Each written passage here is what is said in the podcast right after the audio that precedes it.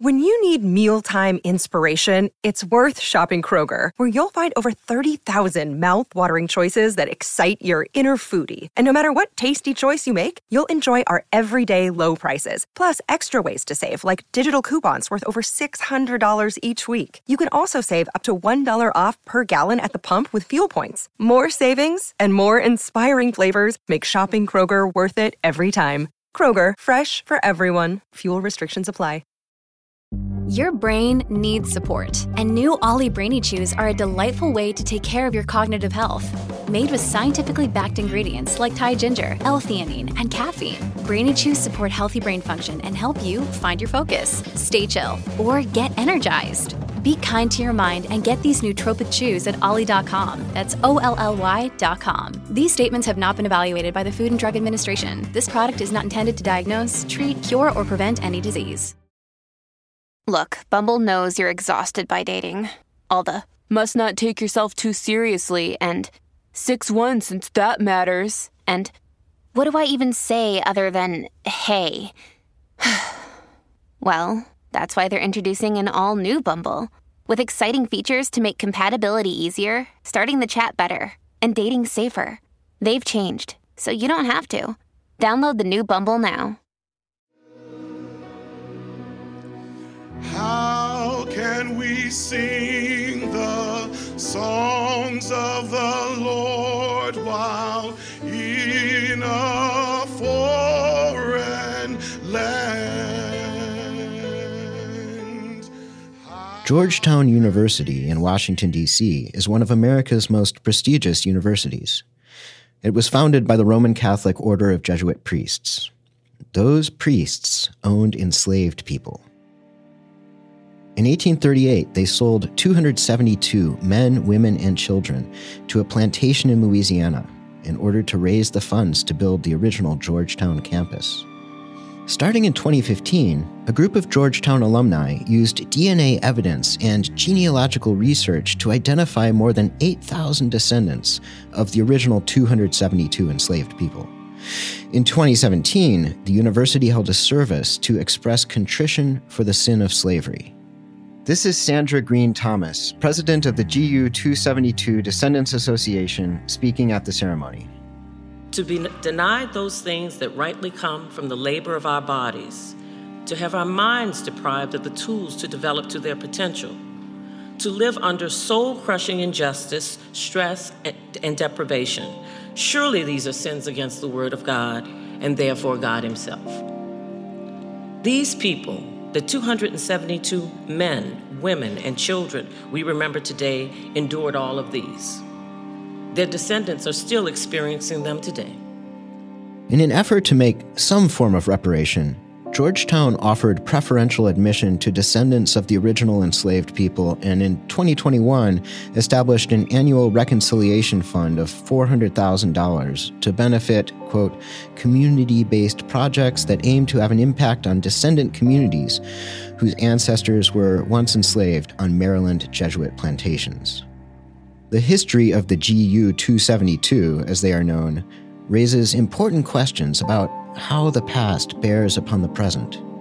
To what extent do living people bear responsibility for their ancestors' sins? When is it better to let bygones be bygones and just move on? And how can learning about our past open up possibilities for healing and reconciliation? These are questions that often motivate the academic study of the past, even if they are never stated out loud. If we're concerned about how the past affects us personally in the present, one of our most valuable tools is genealogy. In this episode, we'll be talking about genealogy in two ways, literally and by analogy. Literally, genealogy is the study of how generations of living things relate to each other. Think about the evolutionary tree of life from your biology textbook or Ancestry.com. Before Charles Darwin adopted the language of evolution, he expressed what he called descent with modification using the word genealogy. Any phenomenon that remains recognizable but also changes with each generation can be studied through genealogical analysis. an examination of how each stage or generation of a phenomenon is connected to but also different from the one that came before, and of what caused the changes to occur. This means we can also think by analogy of anything that changes over time in terms of genealogy. For example, thinking back to the first episode, we can talk about how climbing Mount Everest in 2023 is related to Petrarch's ascent of Mont Ventoux in 1336. What have today's mountain climbers inherited from earlier generations? We're not talking about actual genetic material in this case. We're talking about how ideas and feelings get passed down through the years. Climbers are always taking previous generations' gear and techniques and imaginations and developing them for their own needs. Genealogies of modernity inquire about how modern phenomena and ideas about modernity are descended from earlier phenomena and ideas, and how they have been modified over time. In the last episode, Michael Puett introduced two notions of modernity. Two ways of dealing with the past that he described as quintessentially modern. So the one model is the one we've seen in China with the first emperor, which is the claim that everything that existed before I'm going to reject. So I am greater than the past. Everything that existed before is lesser and indeed really should be destroyed. The second form of modernity that we have seen is not a rejection of the past, but rather a statement that we totally and completely control the past, and we can build a single narrative genealogy that explains everything, precisely by giving everything that happened in the past its proper place, subordinate to us, and when it was a good thing in the past, leading to us. The GU 272 seemed to present us with a case where it's impossible to make either of these two modernity claims. The DNA research team showed that this past history can't be erased. Even if we completely blotted out the memory of the original 272 enslaved individuals, their genetic material would still live on in their descendants. And the whole complex history of slavery, race relations, and reparations in the United States shows how far we are from having overcome everything bad in our past and carried on only the good. But where modernity claims fail us, that's where genealogical thinking can help us. In fact, genealogy inherently challenges modernity thinking. Where a phenomenon claims to be modern, an invention of the present that represents a sharp break from the past, genealogy thinking uncovers the lineage or ancestry of this phenomenon, showing how it does descend from older phenomena and connects us, for better or worse, to the past. If we really want to overcome and repair what was destructive or oppressive in the past, the better way is to start by recognizing how it is still with us.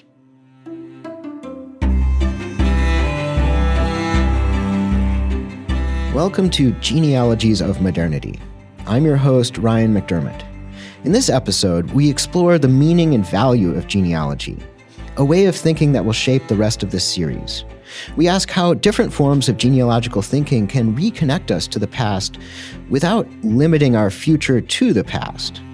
We see how critical genealogy does the important work of challenging both of those kinds of modernity claim that purport to leave the past behind and noble origin stories, which claim a purely virtuous inheritance from the past.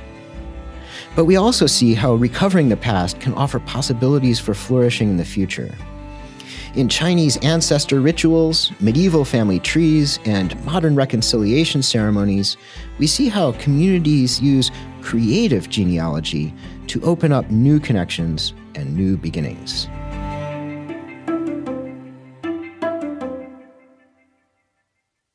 Let's start with literal genealogy.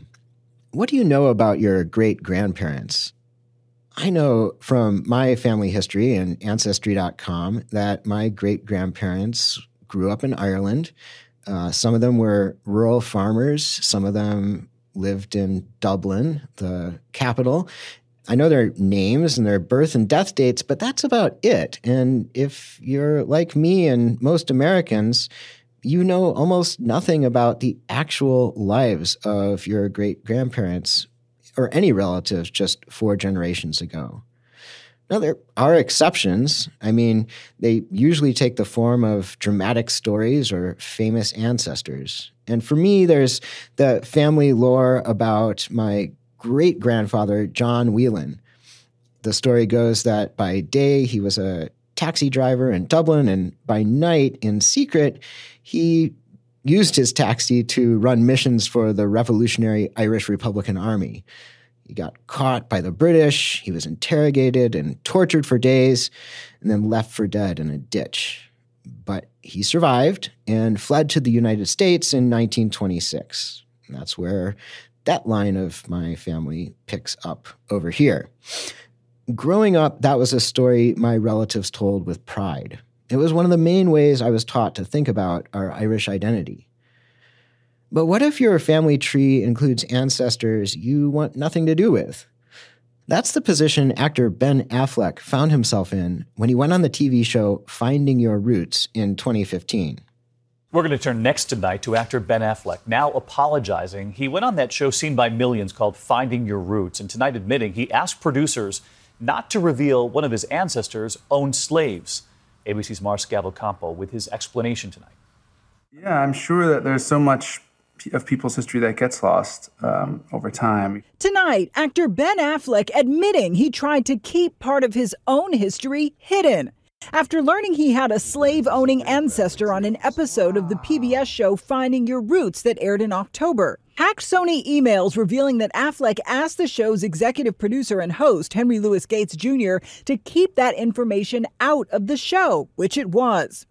In a Facebook post, Affleck is apologizing, saying, "I was embarrassed," adding, "I lobbied Gates the same way I lobbied directors about what takes of mine I think they should use." Affleck is one of several celebrities to make surprising discoveries through the show. As for Affleck, he's now identifying his ancestor as Benjamin Cole, tweeting, "He lived in Georgia on my mom's side about 6 generations back." In a statement, Gates says they didn't include the slavery connection because they chose to focus on more interesting aspects of Affleck's ancestry. PBS is conducting an internal review to see if any editorial standards were violated. Ben Affleck's genealogy story is about ideas. It's about identity. Even though it's based on DNA testing, Affleck wasn't worried about literally inheriting slave owner genes. He was worried that his genealogy would suggest an identity he didn't recognize as his own. The same goes for my family history in reverse. My relatives were proud of John Whelan not because they thought they had inherited some kind of courage gene, but because of what his story symbolizes about Irish-American identity and the freedom achieved through immigration. Literal genealogy furnishes the characters and stories out of which we build identities. But there's also reason to be suspicious of genealogies. Just because you have a family tree doesn't mean it's accurate. It could include a lot of wishful thinking, or even willful deception. For example, when we look at genealogies from the late Middle Ages and early modern period, we often find what historian J. Horace Round called genealogical concoctions, family trees that traced a family's roots to illustrious origins were often works of fanciful imagination. In the absence of hard evidence, family historians felt free to speculate and fabricate. Here's my colleague Caro Piri, a scholar of early modern England. Sarah Trevison actually has a great story about genealogical fabrications.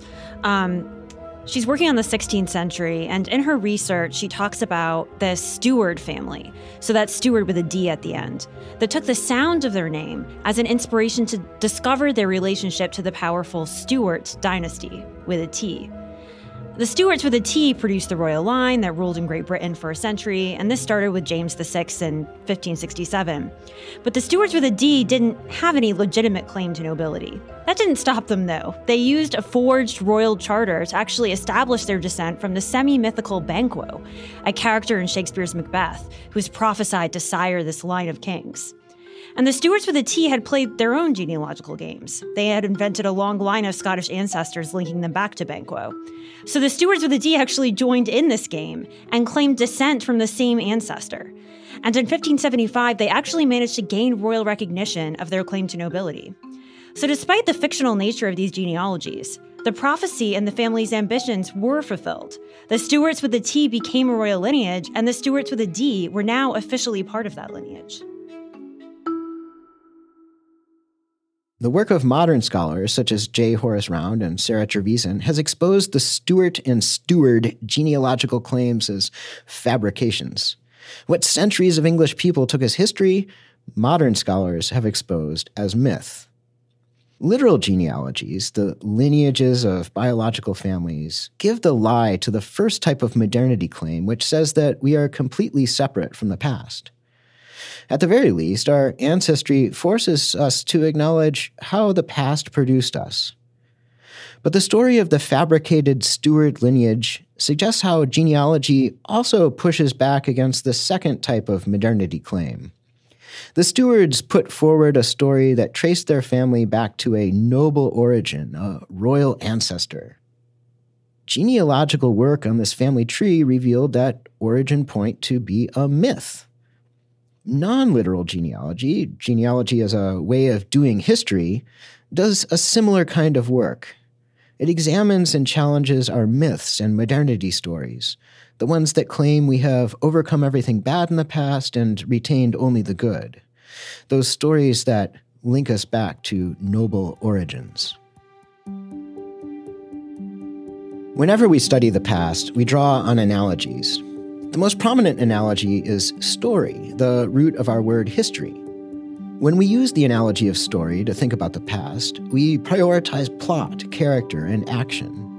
The will of an individual within a lifetime can make all the difference to the story. Or there's the analogy of archaeology, where we can dig down and see the layers of different eras, but we don't see what happened in between, how one era led to another. None of these analogies is wrong. Each opens up different ways of understanding the past, and each has its limitations.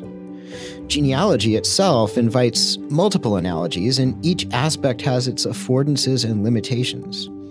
In contrast to the story analogy, one way of thinking about genealogy focuses on genetic material or traits that are handed down across generations, regardless of the character's own choices. Another aspect of genealogy is inheritance, the way that property gets handed down through time across a lineage. When Americans use the phrase founding fathers, they're setting up an analogy between history and genealogy. The phrase doesn't mean that all Americans are biological descendants of Jefferson, Adams, and the rest. It means that this group of people created or begat certain ideas about freedom, rights, and government that continued to influence later generations of Americans who inherited these ideas. That genealogy of freedom points to noble origins. It's a genealogy of liberation that maps onto my own McDermott family genealogy, the story of John Whelan's immigration to the U.S. and liberation from British oppression. But what if we ask about the ancestry of oppression in the United States? The New York Times' 1619 project offers a different genealogy, one that begins with the arrival of the first enslaved African in North America. African Americans who undertake literal genealogy often have to trace their ancestry not through baptism and immigration records, but through the bills of sale of white slave owners. If we look at the genealogy of American freedom from this perspective, we do not find a noble origin. We find an ignoble origin that raises disturbing questions about what present-day Americans have inherited. Noble origin stories will often try to cover up these disturbing parts of the past, like the Stewards who covered up their true non-elite origins. Critical genealogy works to uncover them again.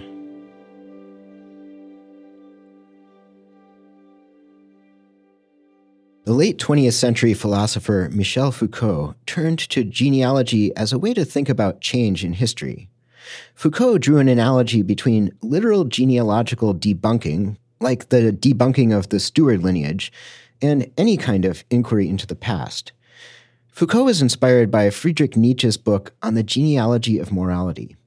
Nietzsche was writing during the early years of evolutionary theory, when Charles Darwin and others were using the language of genealogy to talk about what Darwin called descent with modification.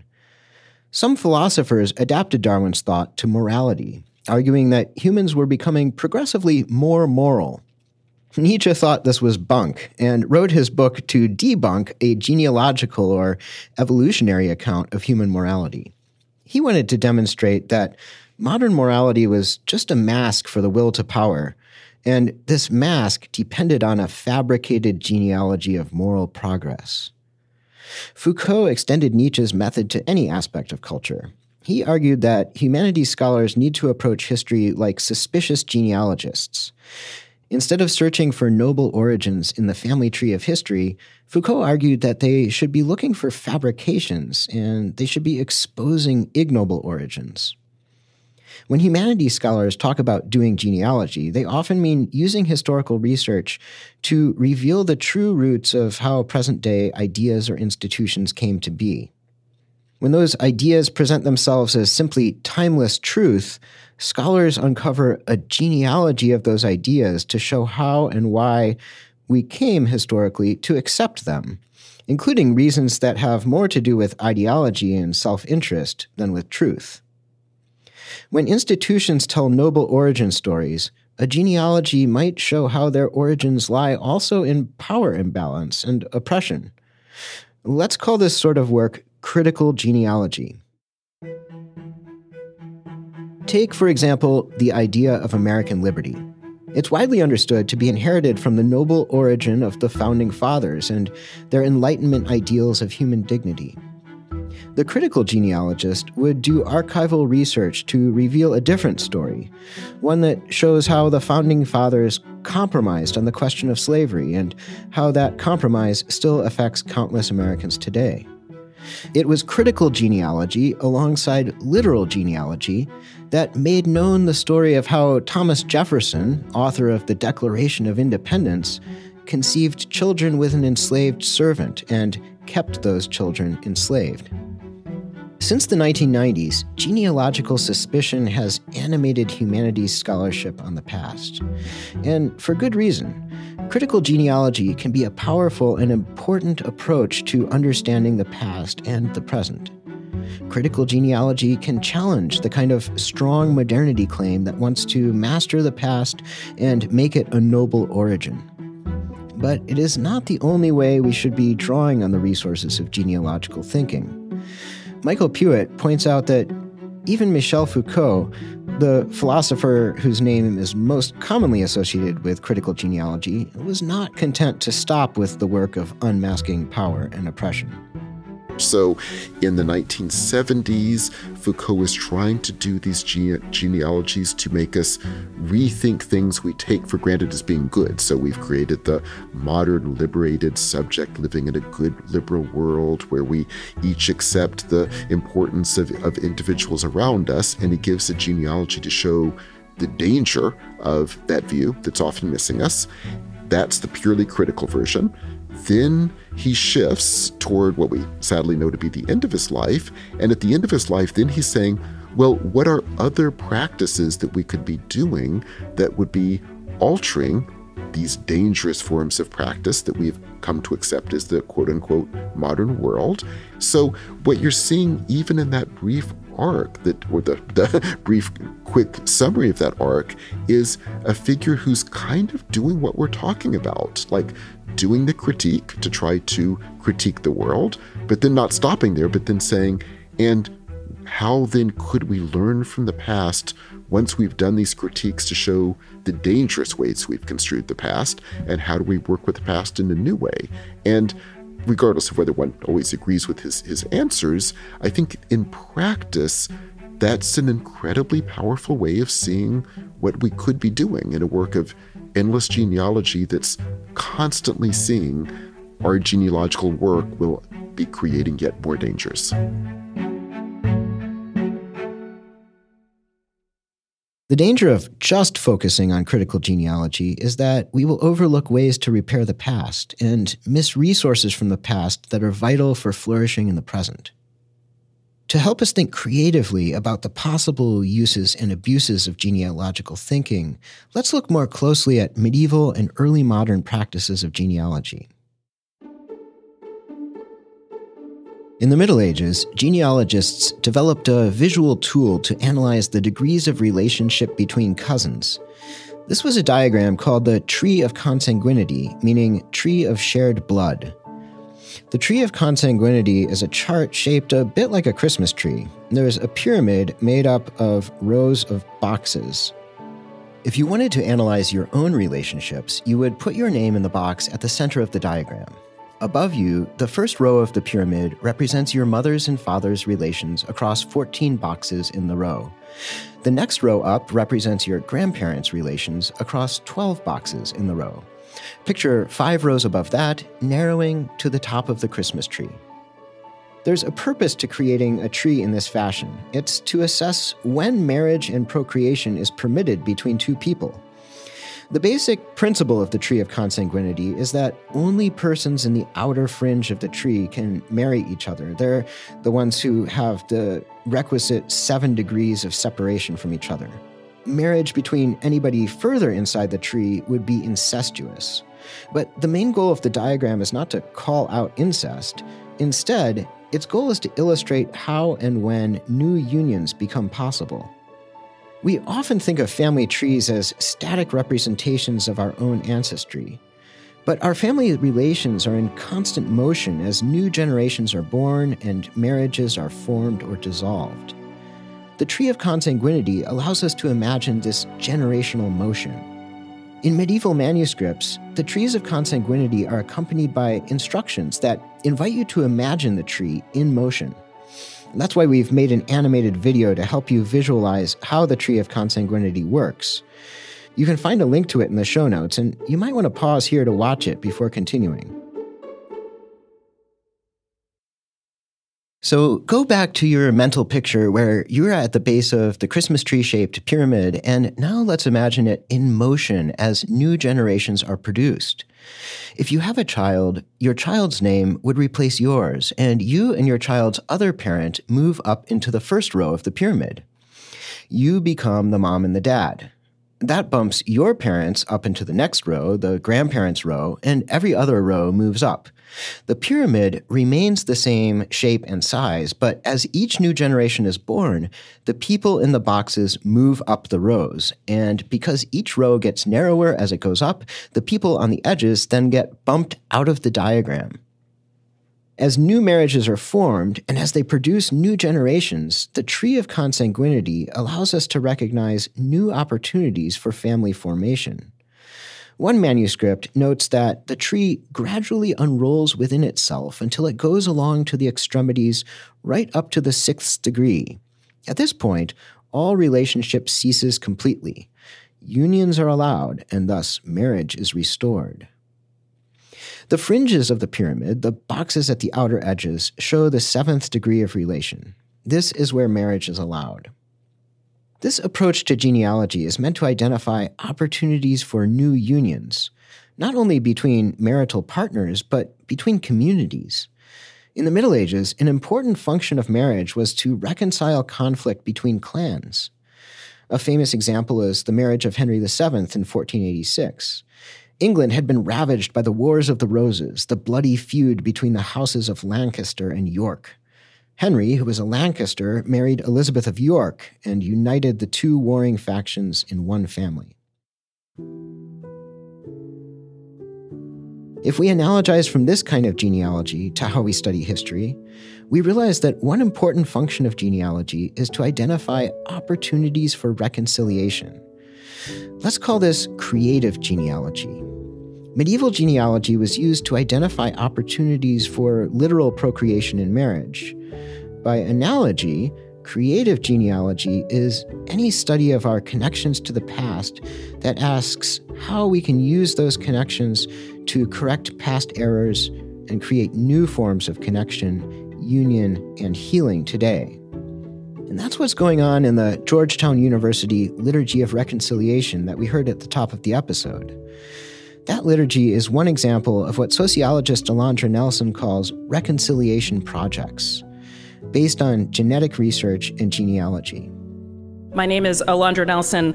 I'm the Harold F. Linder Professor in the School of Social Science here at the Institute. Nelson has studied how African Americans in recent years have used literal family genealogy to grapple with the analogical genealogy of the idea and experience of American freedom and oppression. Like the medieval trees of consanguinity, modern tools based on DNA analysis can be used, in Nelson's words, to bring together estranged communities. To help us understand how this works, Nelson tells the story of how descendants of enslaved Africans have used genealogy and DNA testing to visualize opportunities for healing, reconciliation, and reparation. In the early 2000s, Alondra Nelson started hearing about direct-to-consumer DNA-based genealogy services. The pioneer of genetics-based genealogy for the average citizen was African Ancestry Incorporated, founded by Howard University researcher Rick Kittles in 2003, 7 years before 23andMe targeted the broader market. Hey, gorgeous. Yes, I'm talking to you with all that melanin popping. Listen, I know there are a lot of misconceptions out there about ancestry tests, and we'd like you to get to know us. We're African Ancestry, and we are the only ancestry company designed by Black people, for Black people. The only ancestry company that can provide the actual African country of origin and ethnic group. Founded in 2003 by Dr. Rick Kittles. Hello. And Dr. Gina Page. Hi there. With over 30,000 samples, African Ancestry has the largest and most comprehensive database of DNA of African lineages. I'm talking Yoruba, Ashanti, Mende, Fang, and more. For the descendants of enslaved people, DNA testing promised to leap across the Middle Passage and provide them with a genealogical identity where conventional archival genealogy was at a loss. The institution of slavery was designed to erase natural family lineages and replace them with records of ownership. DNA testing could be a way to overcome that erasure. Nelson wanted to understand the before and after of the discovery of African heritage.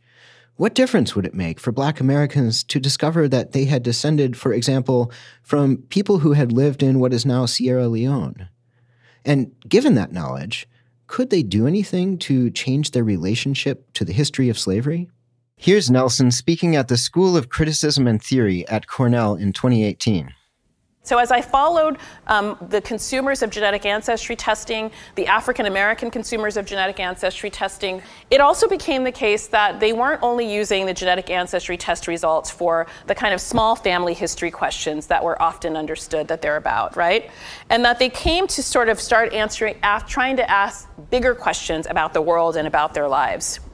I came to use the phrase reconciliation projects to sort of try to conceptualize and think about a use of genetic analysis that extends beyond what some anthropologists called humanitarian DNA, although that would be part of this, but extends to just the various ways that we try to use genetic analysis to resolve controversies or answer questions about the past. Nelson connected with a group that had used DNA testing to trace their ancestry back to the region of West Africa that is now Sierra Leone. One of these was the actor Isaiah Washington, who in 2004 was one of the very first consumers of African Ancestry's direct-to-consumer ancestry tests. He had received the test kit as a gift. He had won an award at a Pan-African Film Festival in Los Angeles, and that was kind of in his swag bag. He took the test, was linked to Sierra Leone on the mother's side through mitochondrial DNA analysis, and from that point forward referred to himself as a DNA Sierra Leonean. So what can you do with this new information? One use of genealogy is to establish citizenship. The nation of Sierra Leone created a dual citizenship program for Americans who could demonstrate Sierra Leonean ancestry through DNA testing. You call your name? I. Do you swear that? Do swear that? I will be faithful and bear true allegiance. I will be faithful and bear true allegiance. To the Republic. According to law, and I will support, uphold, The Constitution of Sierra Leone, as by law established, so help me God, Allah. Congratulations. In 2010, Isaiah Washington became a citizen of Sierra Leone through this program. I took this picture of Isaiah's passport at an event we were at in Atlanta in 2010, and I said, why are you, he'd only had it for about 5 months, and it was totally dog-eared, and I said, why are you carrying this in Atlanta? And he said, these are my freedom papers. Even though Isaiah Washington is technically a free citizen of the United States, that citizenship is shadowed by a genealogy that includes generations of enslaved ancestors. Without erasing that history, Washington's dual Sierra Leonean citizenship symbolizes an origin of a different kind of freedom. But there's more to freedom than citizenship. Nelson's research led her as well to the religious and spiritual dimensions of freedom, which is the context in which she first met Isaiah Washington. So I found myself in 2008 on the banks of the Ashley River just outside of Charleston with a group of about 25 people who called themselves DNA Sierra Leoneans based on genetic ancestry testing. And they were there to do to carry out a Sierra Leonean, traditional Sierra Leonean ceremony called a Sara, which is a ceremony of remembrance to rest the souls of ancestors who've been lost. That typically happen at 1 year and 7 year intervals in Sierra Leone. So in this case, you have people who have descendants, or ancestors lost centuries ago, who are turning to a Sierra Leonean ceremony of remembrance that they feel is made available to them now because of this genetic analysis, right?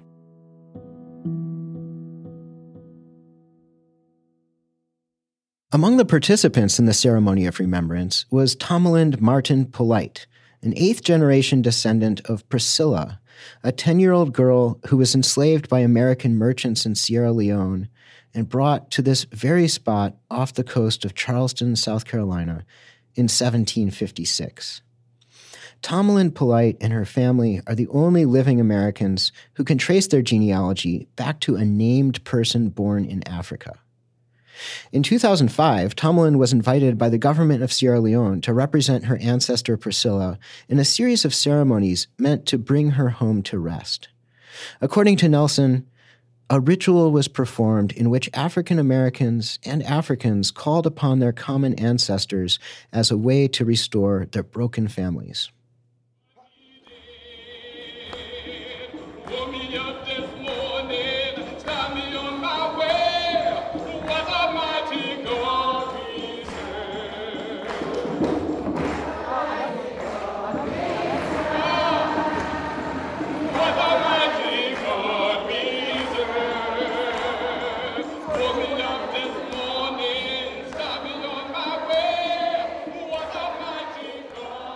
I feel that sense of pride and joy right now, and I'm glad that I have the strength that she had to endure and to be here before you today. This is truly an honor, an unexpected honor. I am a Catholic woman, I'm a strong Catholic woman, and I'm glad to represent my family, who is also Catholic here today. And thank you so much for welcoming me home.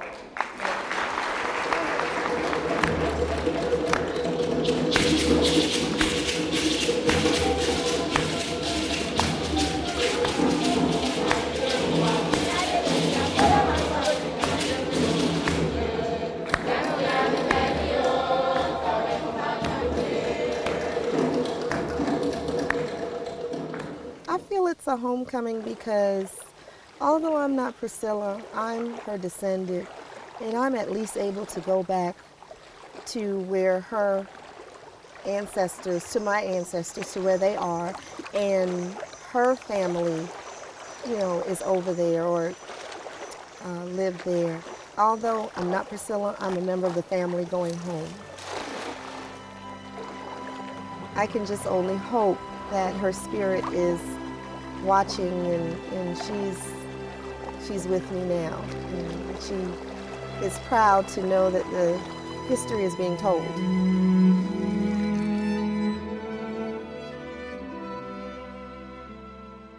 Back in South Carolina in 2009, Thomalind and Isaiah Washington took part in a ceremony rooted in Sierra Leonean culture.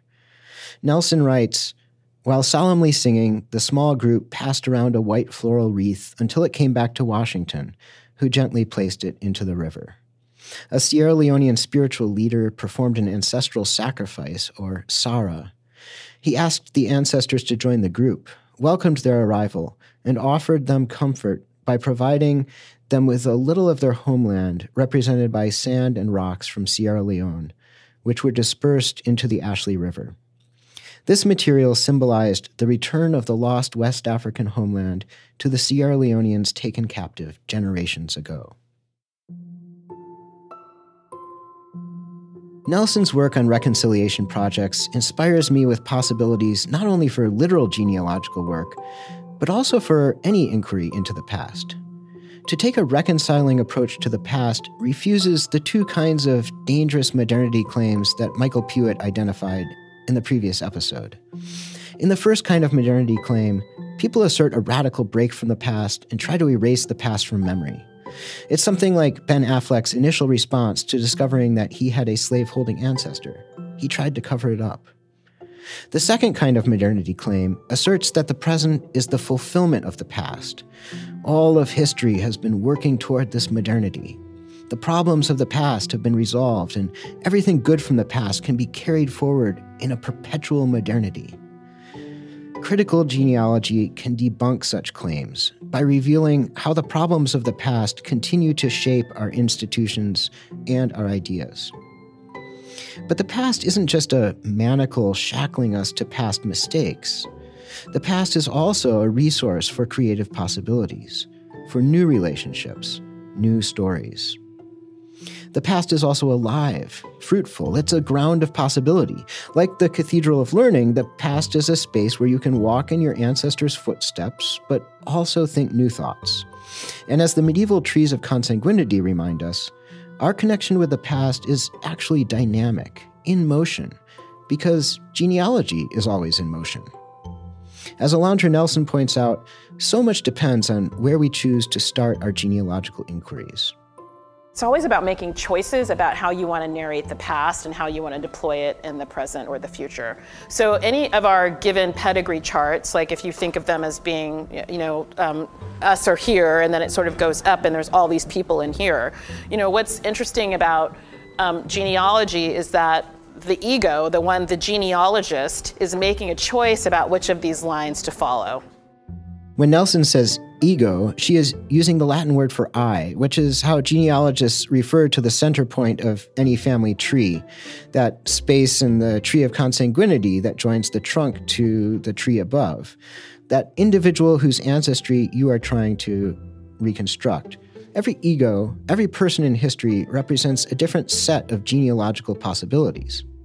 It gets sort of played out differently with the genetics because, admixture testing gives you percentages of, Neanderthal, Nigeria, Sub-Saharan Africa, and, Eastern Europe. And like all of those open thresholds to different stories and different social practices to the ego who wants to use them or not use them. History can never be put to rest because it is always in motion. When we look to the past, we are at the threshold of a multitude of possible stories we might recover and retell. And as history moves on, as older generations depart and new ones come into being, the possible stories multiply. Creative genealogy studies how each new generation creates possibilities for new relations, new marriages, new reconciliations. It creates a scope for redress, right? I mean, I think that, when we live in a society of amnesia, part of what I try to write about, probably not as successfully as I would have wished in this book, is that at a moment of sort of the high watermark of colorblind racism, that genealogy is a tool that allows you to say, this happened. This racial travesty, this racial, transaction, this chattel slavery system sort of happened. So maybe we would say not creating the scope, but opening a conversation for redress that might have otherwise been ignored or sort of bypassed. In the rest of this series, we will hear from scholars engaged in genealogical thinking about what it means to be modern. Genealogical inquiry starts by recovering the details of how present-day ideas, institutions, and cultural forms changed over time. We'll see how genealogical thinking can illuminate all kinds of phenomena that shape our contemporary world. We'll see over and over how one part of genealogical thinking is critical, challenging the dangerous kinds of modernity claims that want to erase or neutralize the past, but the other, even more crucial approach is creative. These episodes think genealogically about opportunities for reconciliation, redress, and new unions. We approach the past attuned to opportunities for new beginnings. And there are some great stories ahead. At the dawn of the Industrial Revolution, we'll meet a pacifist gunmaker in England, coming to terms with the changing role of technology in modern warfare. Then, secularization and colonization are intertwined in two episodes that take place in the Spanish New World, where nascent concepts of race, racism, and anti-racism emerge in vigorous theological debates and vivid art history. And we'll look at the life stories of 20th century novelist David Foster Wallace and the 18th century Samuel Johnson, each of them grappling with the sense that morality itself might no longer be possible under the conditions of modernity. In all of these stories, we approach the past attuned to opportunities for new beginnings. Stay tuned for the next episode where we'll go to the Jamestown settlement of 1607 to help understand what the so-called traditional nuclear family means in modern American life.